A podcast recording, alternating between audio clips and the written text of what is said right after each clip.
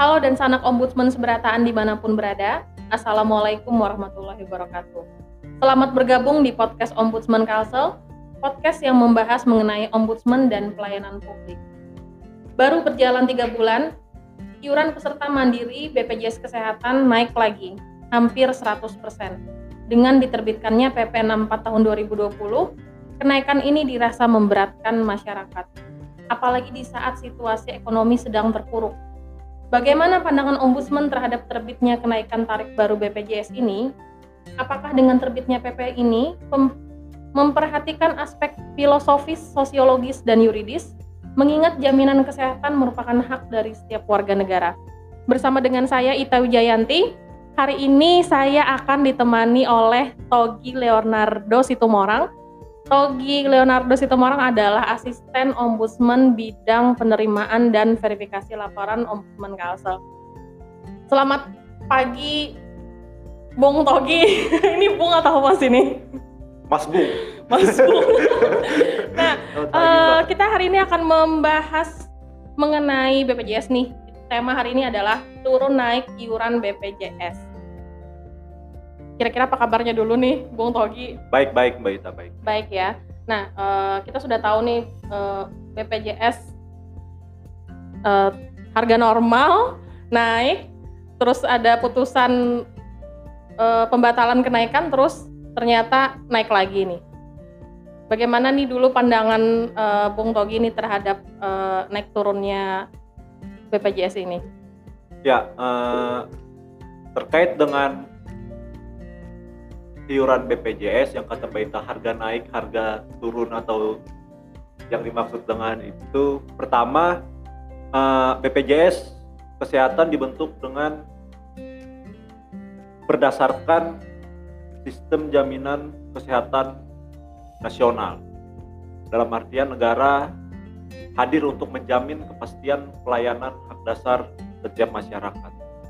Nah, kemudian disusunlah BPJS Kesehatan dengan konsep seperti iuran lah, asuransi iuran hmm. dengan nominal yang telah ditetapkan melalui peraturan perundang-undangan.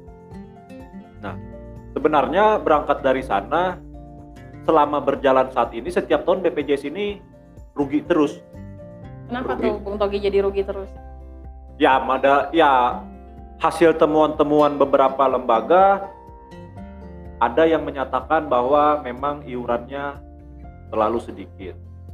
Ada kemudian yang menyatakan bahwa di dalam lembaga BPJS itu dalam sistemnya kemungkinan terjadi kecurangan di berbagai pihak itu bisa saja terjadi. Tapi kemudian kesimpulan yang bisa diambil oleh pemerintah adalah yaitu tadi karena uh, apa yang dibayarkan oleh masyarakat tidak sesuai dengan apa yang dikembalikan dikeluarkan. lagi. Hmm. Nah, nah uh, kalau misalkan dilihat dari sisi masyarakat sendiri, ini kan ekonomi sedang terpuruk nih karena hmm. adanya masa pandemi seperti ini. Nah, uh, masyarakat merasa iuran BPJS ini e, membebani nih karena besar ternyata. Ini contohnya nih, saya punya keluarga yang dulu BPJS-nya kelas 2 masih 52.000. Setelah adanya kebijakan baru naik 100% jadi 102.000.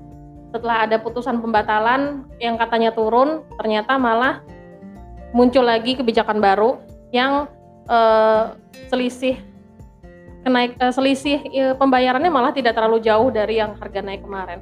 Nah ini bagaimana pandangan Ombudsman terhadap terbitnya kenaikan tarif baru BPJS ini? Sebenarnya berangkat dari putusan yang pertama adalah pemerintah mengeluarkan dulu uh, peraturan Presiden nomor 75 tahun 2019 kalau tidak salah tentang kenaikan iuran BPJS yang pertama. Kemudian berat setelah berjalan kurang lebih tiga bulan iuran uh, Perpres itu digugat di Mahkamah Agung. Hasilnya adalah Mahkamah Agung membatalkan dengan alasan bahwa dalam situasi uh, dalam kondisi saat ini belum tepat untuk menaikkan iuran karena membebani uh, pengeluaran dan kehidupan masyarakat. Di satu sisi pelayanan BPJS pun masih banyak menimbulkan eh, protes-protes di masyarakat. Iya, ini di Ombudsman sendiri juga ada beberapa laporan ya, ya. Uh, mengenai BPJS kesehatan Itu, nah, ini. Kemudian sebenarnya atas dasar itu atas dasar itu karena membebani masyarakat maka peraturan itu dicabut sudah berarti selesai. Tapi Ya. kemudian berjalannya waktu kurang lebih beberapa bulan, sebulan atau dua bulan pemerintah mengeluarkan kembali peraturan yang baru, Baru, yang ya. kemudian nominalnya hanya berbeda kurang lebih selisih 10.000 saja dari Iya, tidak terlalu jauh ternyata yang- selisihnya. yang lama. Itu semata-mata karena yaitu tadi pemerintah merasa beban yang dikeluarkan oleh BPJS ini terlalu besar sedangkan pemasukan yang diterima oleh mereka terlalu kecil. Sebenarnya yang perlu diperbaiki itu adalah pelayanannya karena ombudsman kan berbicara soal pelayanan publik. Dengan iuran yang kecil yang dianggap kecil tapi kemudian laporan-laporan masyarakat oke bertambah banyak. Seharusnya pelayanan itu dulu yang diperbaiki, ya. baru kemudian kita berbicara soal uh, Iuran ya. iuran Hmm. itu sendiri. Nah, ini eh, menurut pendapat Bung Togi nih, apakah terbitnya PP tersebut itu memperhatikan aspek filosofis kan tadi sudah ada terbit PP 64 tahun 2020 nih. Apakah PP ini memperhatikan aspek eh, baik itu filosofis, sosiologis dan juga yuridis nih? Karena mengingat jaminan kesehatan itu kan hak dari setiap warga negara. Iya. Pada intinya setiap peraturan yang dikeluarkan maupun uh, mau itu peraturan perundang-undangan, perda atau perpres segala macam itu harus mempertimbangkan aspek uh, filosofi, sosiologis dan yuridis. Nah, kalau berbicara tentang aspek sos- uh, filosofis, maka filosofis ini adalah peraturan itu menggambarkan tentang pandangan hidup dan kemudian cita-cita bangsa sesuai dengan Pancasila dan Undang-Undang Dasar. Nah, di Undang-Undang Dasar berbicara bahwa kesehatan itu adalah hak setiap warga negara pelayanan dasar yang wajib dipenuhi oleh pemerintah. Maka tanggung jawabnya itu berada pada pemerintah. Tapi dengan per- eh, keluarnya Perpres yang terbaru yang menaikkan nominal pembayaran iuran hampir dua kali lipat, maka kemudian ini seperti berganti aspek eh, filosofisnya. Maka kesehatan itu menjadi Tanggung tanggung jawab jawab masyarakat, itu masyarakat. sendiri, Nah. bukan tanggung jawab negara. Kemudian berbicara aspek sosiologis bahwa peraturan yang dikeluarkan ini dapat bermanfaat bagi masyarakat, menjadi kebutuhan di masyarakat. Yang masyarakat butuhkan adalah perbaikan dari sistem pelayanan dari BPJS. Itu dulu yang pertama. Apakah kemudian nominal Sebe- sebenarnya apabila eh, pelayanan itu sudah bagus, sudah bagus, sudah baik, maka terkait dengan naiknya nominal mungkin di masyarakat eh, tidak menjadi pertentangan aja yang ya. yang tinggi. Tapi kemudian dengan pelayanan yang seperti ini, kemudian naiknya iuran itu sangat besar, maka 100% kemudian naiknya. Mm-mm. maka kemudian masyarakat yaitu akan protes karena pelayanannya tidak sesuai dengan apa yang mereka bayarkan. Terakhir dari aspek uh, yuridisnya, maka per- perpres yang baru ini sama saja mengakali dengan dari peraturan MA yang Sudah dikeluarkan uh, ya. Sudah dikeluarkan. Mm. Nah, eh, dilihat dari Bung Togi sendiri nih, Bung Togi kan di Ombudsman Kalsel adalah eh, penerima dan verifikasi laporan nih. Ya. Sepanjang tahun ini aja nih, apakah ada laporan yang berkaitan dengan BPJS?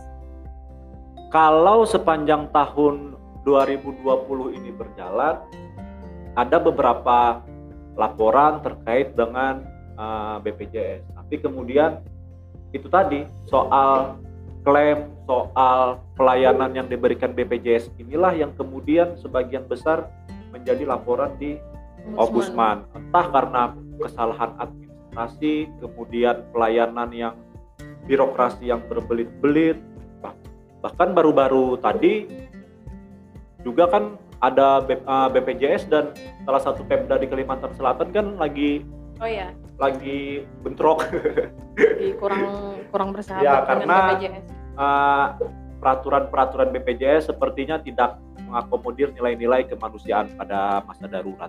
Baik, eh, menarik sekali pembahasan kita mengenai BPJS Kesehatan nih dengan Bung Togi. Mungkin ada eh, closing statement nih dari Bung Togi mengenai eh, BPJS Kesehatan ini. Ya sebenarnya yang yang harus kita pahami sekali lagi saya sampaikan bahwa uh, soal kesehatan ini adalah hak dasar warga negara dan ke- kewajiban untuk menjamin itu adalah pada negara. Jadi Di- harusnya pemerintah ya. Harusnya pemerintah. Ta- Tapi kemudian oke kita berbicara konsep uh, jaminan sosial, masyarakat harus uh, melakukan pembayaran. Tapi BPJS ini harus tingkat pelaya, uh, pelayanannya pun harus lebih ditingkatkan, bukan kemudian dengan pelayanan yang seperti ada sekarang, kemudian iurannya malah uh, naik. Kemudian terkait dengan banyak masyarakat yang tidak uh, terima dengan ke, uh, keputusan presiden yang baru dikeluarkan ini, ya jalan yang kemudian dapat ditempuh lagi-lagi melalui gugatan di Mahkamah Agung karena menurut saya apa yang menjadi dasar pertimbangan Mahkamah Agung dalam memberikan putusan yang pertama sebenarnya bisa menjadi patokan untuk kemudian melakukan gugatan yang uh, berikutnya terhadap peraturan presiden yang baru ini. Tapi yang kita harapkan adalah yaitu pelayanan BPJS harus lebih ditingkatkan. Baik, terima kasih nih Bung Toki sudah hadir di dalam podcast kita hari ini. Semoga uh, pembahasan kita hari ini menambah wawasan bagi anak ombudsman seberataan. Amin amin. Demikian podcast ombudsman hari ini dengan tema naik turun naik iuran BPJS. Semoga bisa menambah wawasan dan sanak ombudsman seberataan. Jika ada keluhan mengenai pelayanan publik, silakan sampaikan pengaduan melalui 0811 165 3737 Nantikan podcast kita selanjutnya. Kita akan hadir di setiap hari Selasa dan juga Jumat. Jangan lupa follow akun media sosial kita di Facebook Ombudsman RI Perwakilan Kalsel dan di Instagram Ombudsman Kalsel agar tahu informasi lebih banyak seputar ombudsman dan pelayanan publik. Bertemu lagi di podcast kita selanjutnya. Tetap jaga kesehatan dan jaga jarak. Assalamualaikum warahmatullahi wabarakatuh. Waalaikumsalam.